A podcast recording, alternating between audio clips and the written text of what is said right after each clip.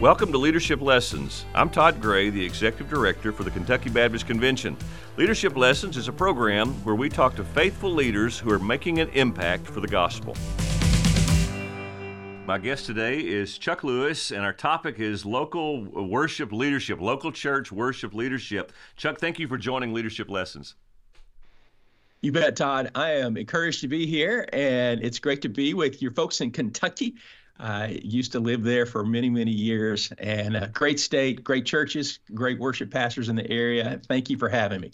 Jason Stewart says that when you went to Texas, it was a big blow to Kentucky Baptist. It was a great loss oh. to our state. We, he's he's a big fan, and, and we're glad that, that, that, you're joining us. Let me tell you about Chuck. Chuck Lewis serves as the Associate Dean of the School of Church Music and Worship and Professor of Church Music and Worship at Southwestern Baptist Theological Seminary. Prior to his service at Southwestern, Dr. Lewis spent nearly two decades serving the local church in worship ministries, which included choirs of all ages, drama, worship teams, bands, orchestra, pageants, missions, and concert ministries.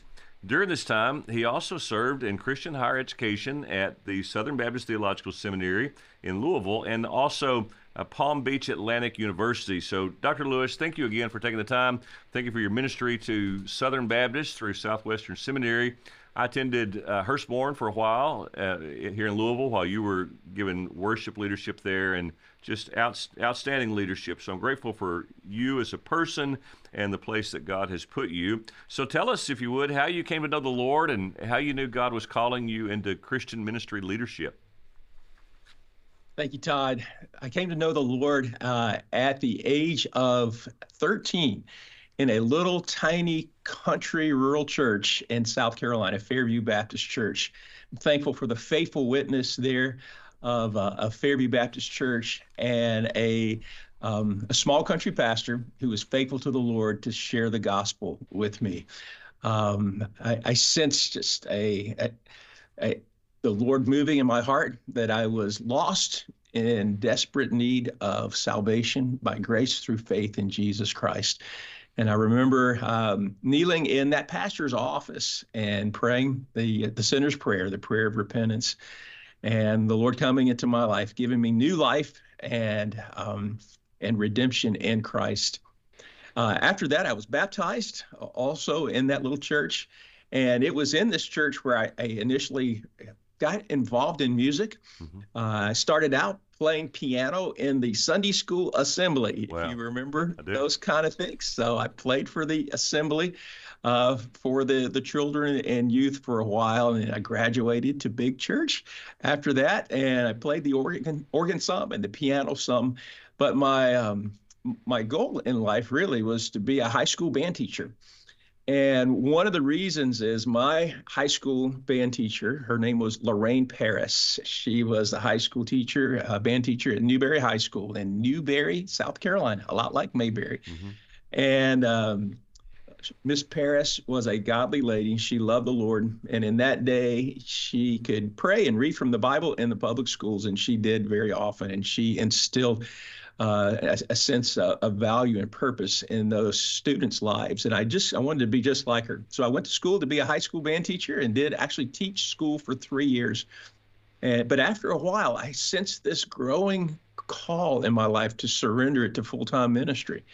Mm-hmm. Um, and the interesting thing, though, my perspective about full time ministry was my little country church. Mm-hmm. And in my little church that I grew up in, you were either a, a preacher or you were a missionary. There was no such thing as a full time minister of music. And so when I got to college, though, at the First Baptist Church in Columbia, South Carolina, I remember it like it was yesterday. Um, it was a Sunday evening, a large service, and the full choir and orchestra were playing and singing.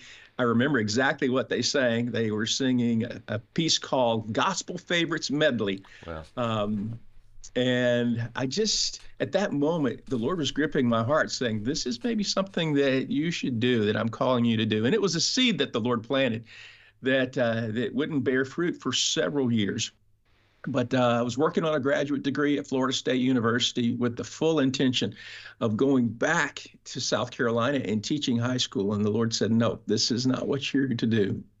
Um, you are to surrender your life to me to full time vocational ministry. Um, but I, the seed of that was planted as a college student. It's interesting that summer, uh, before really surrendering my life to ministry, it was a summer of battle, really, with the Lord. I wanted Him to speak and to speak clearly. Yeah. I was willing to be faithful and obedient if He would just speak. But there was a period of time, and I will say it this way sometimes the Lord uh, trusts us with his silence. Mm-hmm. Or maybe I should say the Lord challenges our faith with his silence. And he was silent for, for, for a couple of months during that time. But at just the right moment, uh, the Lord finally said, This is what I'm calling you to do. And I'm calling you to. Um, to surrender your desire to teach public school because I, I loved being a high school band teacher right. and it was the thing I most wanted to do. And the Lord was calling me to lay that aside and then to embrace uh, a, a, a call to full-time vocational ministry. So, Chuck, you you had a, a, great ministry here in Louisville. You taught at Southern Seminary. You were a worship leader at a, a strong, growing, uh, healthy church. I assume that's what every worship leader would love to have what you had here. And yet, you answered a call to go to Southwestern. How did you wrestle through that calling to leave Louisville and, and head to head to Texas? Was that a challenge as well to think that through? You know, the the challenging part about leaving Louisville to go to Texas was leaving the people behind. Um, the great faculty at Southern Seminary, uh, great friends, great partners in the gospel uh, at Southern Seminary, and even more than that, uh, amazing people at Hurstbourne Baptist Church there in Louisville uh, under the incredible pastoral leadership of Pastor Jeremy Pelham um, and and Vince and Chase and all the guys mm-hmm. and Pastor Jeff, all the guys that are there. Um, that was the hardest thing. But the Lord sometimes says it's, it's time to do something new. And the at Southwestern, the School of Church Music and Worship really needed a new direction. It had become, in many ways, it had become uh, a Christian conservatory uh, in the music area as instead of the center of the bullseye being the local church. Mm-hmm. And so Dr. Joe Crider and I were both called here really to help. Uh, just to help give a new direction to the School of Church Music and make sure that the that the local church ministry um, was the center of our bullseye, and that we're training and equipping young men and women to serve the church well. Yeah, thank you for answering that call. So let's talk about worship leadership and worship pastors. Uh, you train folks are going to go and serve in local churches. So, what are five important traits for a worship pastor to have, Chuck? Mm. That's a good question, Todd. Thank you. Um, I, I, could give you like 20. Can okay. I do that? But maybe I won't do 20. I will say probably number one would be humility. Okay. Um, because we, we understand this from the scripture that God sets himself up against the proud. Um, and God does not share his glory with anyone. And for those of us who stand on a stage with a spotlight on us all the time, holding a microphone that amplifies our voice, it is really, really easy yeah. um, for pridefulness to begin to seep into our lives in all kind of ways. And so I think this uh, this idea of humility is really, really important. It's a biblical idea, by the way. And here's the thing that I think it's important to think about humility. And I would encourage uh, anyone, I encourage my students here, don't pray for humility. Mm-hmm. That's the wrong prayer. Um, because humility is actually a, a byproduct, and it's a byproduct of an appropriate view of God mm-hmm. and a corresponding appropriate small view of myself. Um, and so I always encourage my students you need to pray for an appropriate view of God in His greatness, in His holiness, in His bigness. And we will be appropriately downsized, and that humility will begin to be a byproduct of, of that particular prayer. And I, and Todd, I'm not talking about being self-deprecating right, either. I've, right. I've heard some false uh, efforts, uh, maybe I should just say misguided efforts at being humble. And it's not about being self deprecating. And here's what I think humility is not thinking less of ourselves, mm-hmm. it's just not thinking of ourselves at all. Yeah. And I just want to say that again. That's so important for worship leaders to remember that humility is not thinking less of yourself. It's just not thinking of yourself at all. And I think the second trait would, would be this that, that that's the, the, the, the trait, the heart of a shepherd. Um, And when we think about Christ's example for us, and we see this in Philippians 2, uh, the, the, the heart of that good shepherd, the shepherd lays down his life for his sheep. And the shepherd takes care of feeding the sheep. So you think about Jesus' interaction with, with Peter. So mm-hmm. this is, I believe, post resurrection. I believe they're having breakfast on the beach, and Christ and Peter are, are talking with one another. And and Jesus says, Peter, do you love me? And Peter says, I do love you, Lord. And what does Jesus say? Feed my sheep. Mm-hmm. Over and over again, feed my sheep. Yeah. You know I love you. Feed my sheep. And that is an such an important part of who we are as worship leaders. And, and here's what I think, Todd. We can either lead songs or we can lead people. And that's two different ways of thinking about the role of that that lead person on Sunday morning. I can either lead songs or I can lead people. And if I'm leading people, the heart of a shepherd is so important as a part of that leadership. So, so um, I'm thinking about one of the worship leaders that I know, one of my favorite worship leader, and man, he has a shepherd's heart. Uh, the, the choir that he leads and the worship ministry that he leads, those folks are being pastored not only by their senior pastor, but also by their by their worship pastor. So you've described humility as an important trait, the heart of a shepherd. What's number three on your list? So number three would be a portrait painter. Oh wow! Just say that, okay? A portrait painter. So a portrait tells stories, right? Uh-huh. It's it, it's a picture, and our worship services, I believe, are constantly telling the story of God, constantly telling the story of redemption, constantly retelling the story of the gospel, and we're telling the story of God in and through our lyrics and in our prayers and very specifically in our transition statements. And I believe that every worship service has something to say about God, about who He is.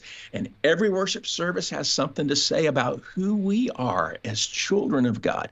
And every worship service has something to say about what God is doing to redeem the world. And I think the big question I have to ask myself when I look at, let's say, a year's worth worth of worship services.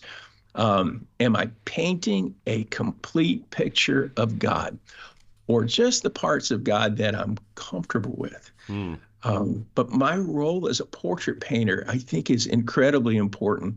We can go on and think about a liturgical architect. And um, gosh, back when I was in my younger days, liturgy was a bad word or it was something reserved for a wing of the church that we really didn't want to have anything to do with. But when I use the word liturgy, I'm just talking about a worship service. Mm-hmm. And in the in the Baptist world, we often get to start with a blank sheet of paper.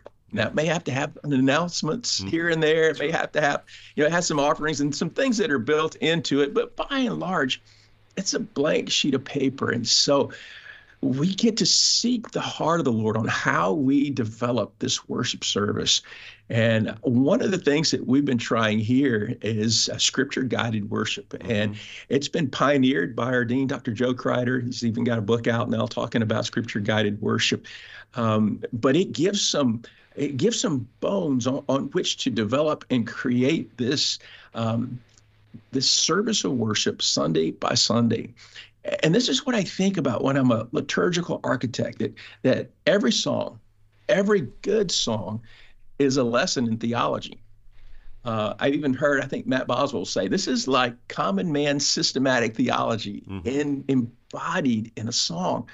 And so, this idea, along with liturgical architect, would be to be a curator. Um, I'm selecting these songs uh, that I'm going to, you know, the congregations trust us so much. Mm-hmm. They trust the worship leaders Sunday by Sunday for me to put in their mouths the words of worship that they're going to offer in this amazing conversation with the Lord where he speaks and we respond. And, and so in this, I, this idea of worship leaders as liturgical architects, it's important to be thinking about biblical contours and logical flows and logical sequence. And to always remember that worship has something to say and a, a, place to go.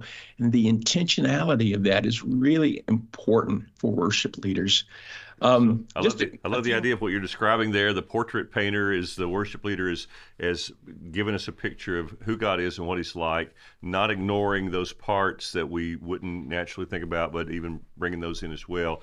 And then the liturgical architect is number four. What's what's your fifth one, Chuck? What else is on your list?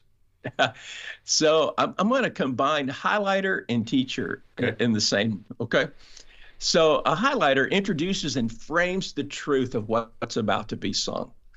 And that's again, that's a difference in somebody who's just a song leader or somebody who's leading people. Because when you're leading people, you want to highlight a concept that, from time to time, at least, maybe mm-hmm. not in every song, but from time to time, highlight a concept. What is what does it mean when we sing "See the New and Better Adam"? What what is that theologically? And and worship leaders have to speak in sound bites. You know we, mm-hmm. we might get 45 seconds to 60 seconds on a sunday morning.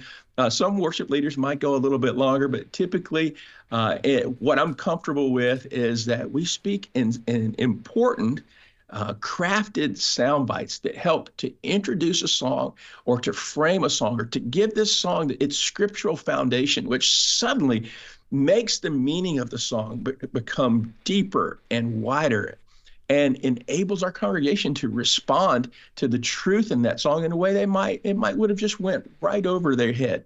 So chuck um, give us an example if you would? Take a song that we all know amazing grace or something and just take that that 15 or 30 seconds and frame it that you're about to lead us to into this song.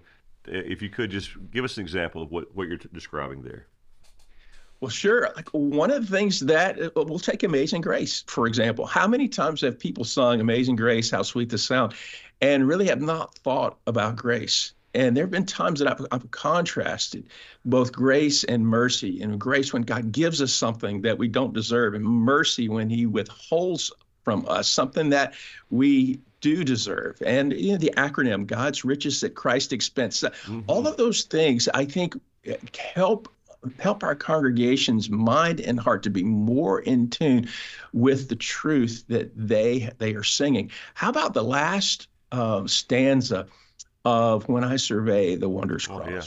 Yeah. Were the whole realm of nature mine, that were a present far too small. Love so amazing, love divine, demands my soul, my life, my all. Well, how many times did I sing that? And I just sang it and didn't really realize what I'm singing. And that's the interesting part about poetry. Uh, you know, it says profound things in a poetic way. And I don't know how you were in your English class back in the day in high school, but at, at that stage of my life, I didn't like the poetry part. I didn't always understand it. But man, when I took time to unpack were the whole realm of nature mine, meaning if, if I had the, the entire world to offer to the Lord, that were a present far too small. That, that would be a gift to the Lord in comparison to his great gift that he has given me. And what was that great gift? Love so amazing and so divine. And instead of a gift of stuff, instead I give my, my, my soul, my life, my all to the Lord in response to his amazing gift of life that he's given to me. And so the, to take that and unpack it suddenly brings life uh, or new life, maybe to a song that has become commonplace to our church members. So Chuck, you're training leaders, worship leaders, and you have you have the the leader on this side who really doesn't want to use any words at all. They just want to go do the job and lead the songs. You have the other guy who's really more of a teacher heart, and he wants to take a lot a long time to unpack some of these songs. How do you help uh, how do you help those students kind of find that happy spot, that that good balance that is effective and important without uh, going too far on the the speaking part. Sure. You know, I, I really tell my students you need to keep it around 60 seconds. Mm-hmm. You know, maybe 90 seconds on a good day. But the the other thing is that you can actually say an awful lot in 60 seconds mm-hmm. if you if you're intentional about it. Yeah. If you're trying to off the cuff do this, then you're likely to go two, three, four minutes. You likely are you're going to have a hard time landing the plane. Um, and you may ramble on and on and on, but if you carefully craft your words and select your words, you can say a lot in 60 seconds that will serve your congregation well. So, Chuck, you work closely with pastors. You've worked with pastors as a worship leader and then in your, your role as, now as well. What's something that every worship leader wishes wishes their pastor understood about them or about their role? well, that's that's a great question, Todd. If if you will allow me a, a little bit, I'm gonna I'm gonna approach the question a little bit differently. Sure, absolutely. So one of uh, one of my dearest pastor friends in Florida shared this with me one time. He said, "You know, Chuck, one of the things that I do each year, I have a little retreat. I get together with some other pastors in the area, and one of the things that is the topic of conversation is how much we struggle with or don't get along with our worship pastors, mm-hmm. and that that just broke my heart." Yeah uh, that that is the common challenge. And even here in my church, here in in Fort Worth, I was sharing some thoughts with my senior pastor here about the challenge between uh, the worship pastors, senior pastors, and the worship pastors. And he said, Yeah, that's about right. Mm-hmm. He said, I've been doing ministry for 30 years. The only worship pastor I've really ever gotten along with was, was Tim. And all of the others have been really, really challenging. Mm-hmm. And so, um, and as a matter of fact, last week we do a, a, thing called colloquium here. It's a gathering of all of our masters of music and worship leadership students and all of our bachelor of music and worship study students. We get everybody in the same room together. And we were actually talking about this very issue. And what I told them is this look, you can't change your senior pastor. Mm-hmm.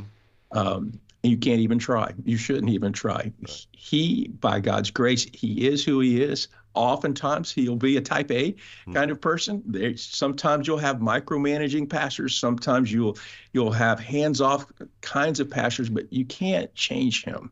What you are called to do is to serve your senior pastor. Mm-hmm. And you serve the Lord by honoring your authority. And your senior pastor is the authority in your life. And when he asks you to do something, your answer, if it's not illegal or immoral, your answer needs to be yes. Yeah. And not just yes, grumble, but yes, joyful. Yes, joyfully. Yeah. Um, and but our our worship leader temperaments, we're so sensitive, you know. Mm-hmm. And when a pastor asks us to cut this song uh, or change the song, our first response is, "But I've been praying and I've been seeking the right, Lord, and the right. Holy Spirit's been guiding me in in preparing this service of worship." And it's perfect the way it is, mm. and so please don't ask me to change it. yeah. You know, that's that's our first, you know, response in, in our heart. But our, our first response really needs to be yes, yes, Pastor. Whatever you whatever you would like for me to do, yes. And then I would say um, to to make a decision that you're going to love your pastor even when he does or says something that's hurtful. Oh, yeah. Because as you know, Todd, when you're in relationship with somebody over a long period of time, right? I'm I'm going to say or, or say or do something that's going to hurt you. Just it goes. And offend you. It's part of being human, right? That is part of being human and part of being in a relationship, and and a part of that is to to forgive, even when maybe that person doesn't deserve it, and or even forgive when they haven't asked for it. Um, but I think worship leaders should not expect senior pastors to understand our artistic sensitivities. right. So, Chuck, let, us let's, let's take this the other side just a little bit. So, yeah. the, so helpful, man. If, if if worship leaders are getting what you're saying, they're they're they're going to be in a much better position. But but now let's say you have a room full of pastors and mm-hmm. they're saying, Chuck, I, I want to work well with my worship leader. Mm-hmm. I, I want to, man, I want to shepherd him and be a brother to him. Um, what's something that I should know that'll make this relationship better? What, what would you say to yeah. that group of pastors? So, Todd, thank you for that. I would say the first thing is that leading from the second chair is is difficult.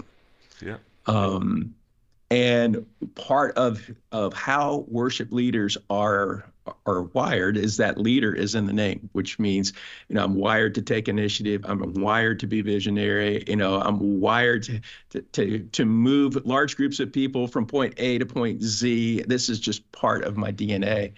And so leading from the second chair really is difficult, not impossible, but hard. And that's what you're probably many of your worship leaders are going to struggle with that.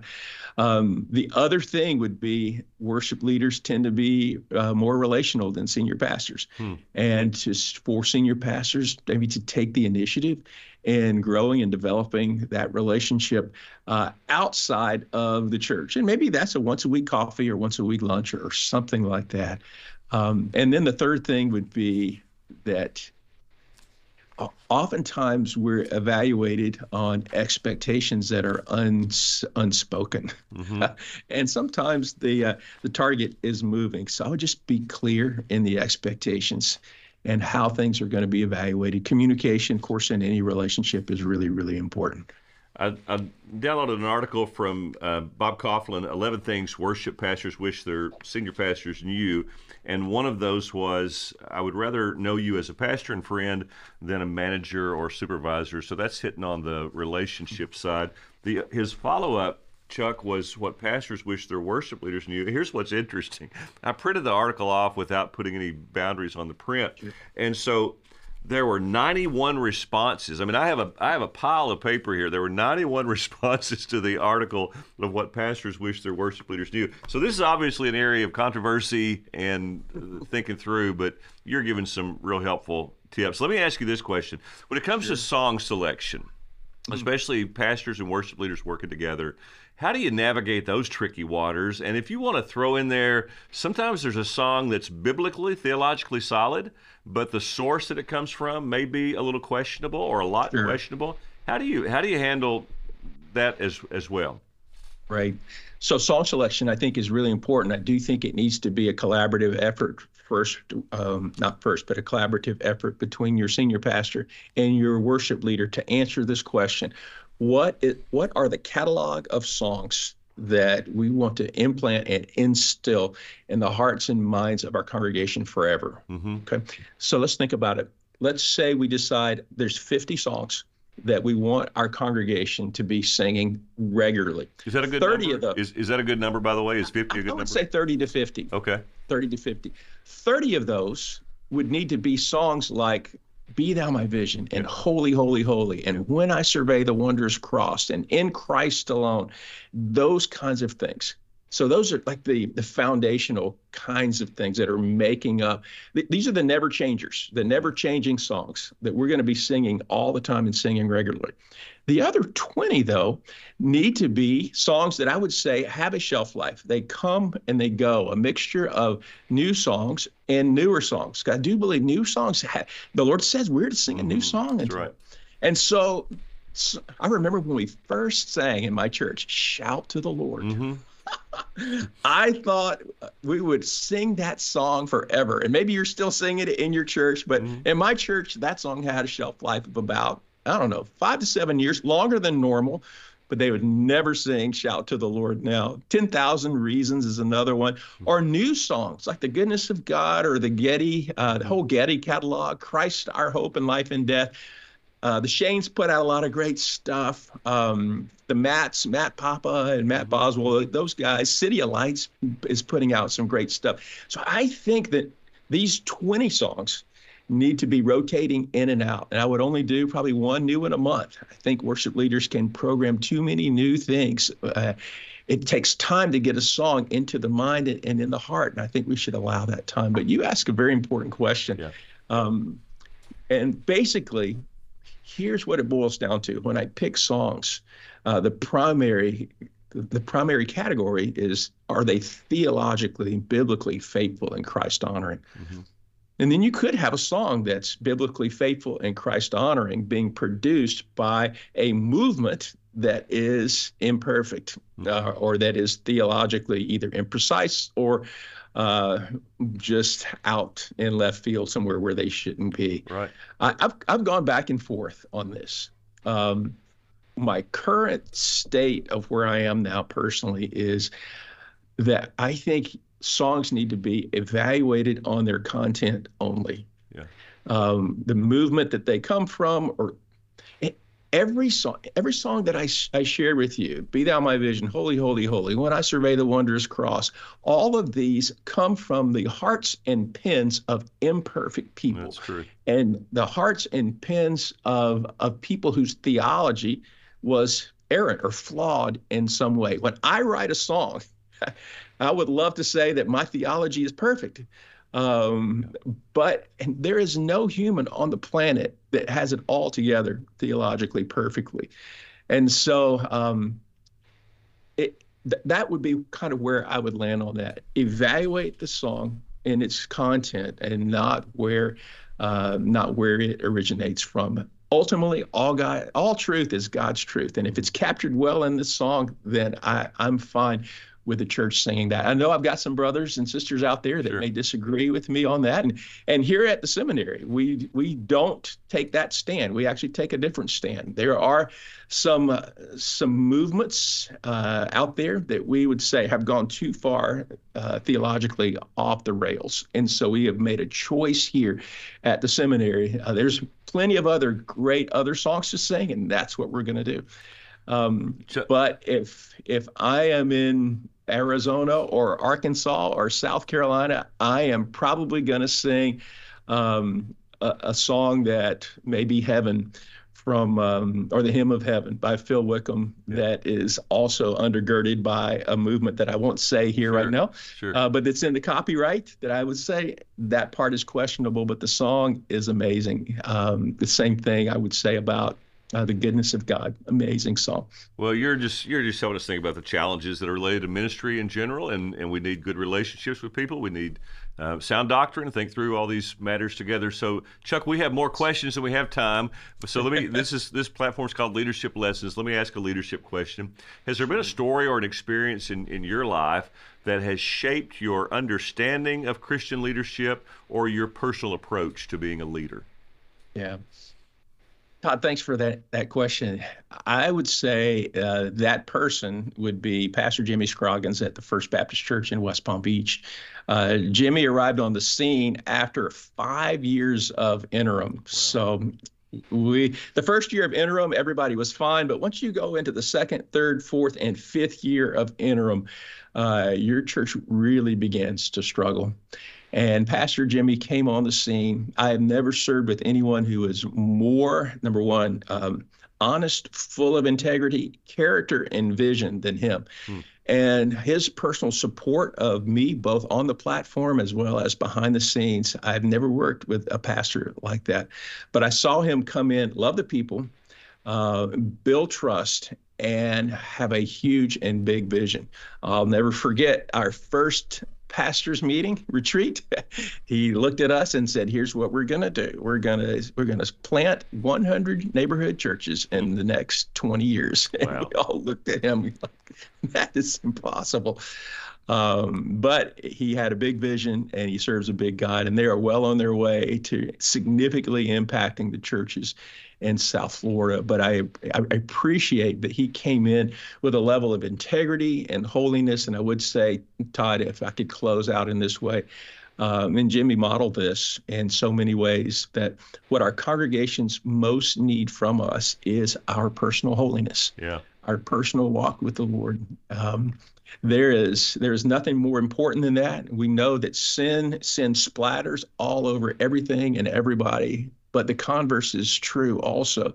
Righteousness and holiness also um, splatters over everything and everybody in a good way well, and prayerfully spurs uh, our congregation on to loving good deeds and more than that, to love the Lord passionately and more deeply every day of their lives. Chuck, if th- folks want to get in touch with you, what's the easiest way to reach you?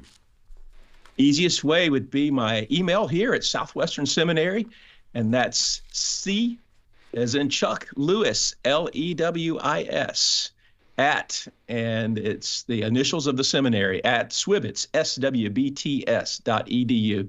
So one more time, that's C Lewis at S-W-B-T-S dot edu. I would love to hear from the folks in Kentucky or anybody that is out there thinking about things about worship and leadership. It would be a great honor to connect with your folks who are listening today.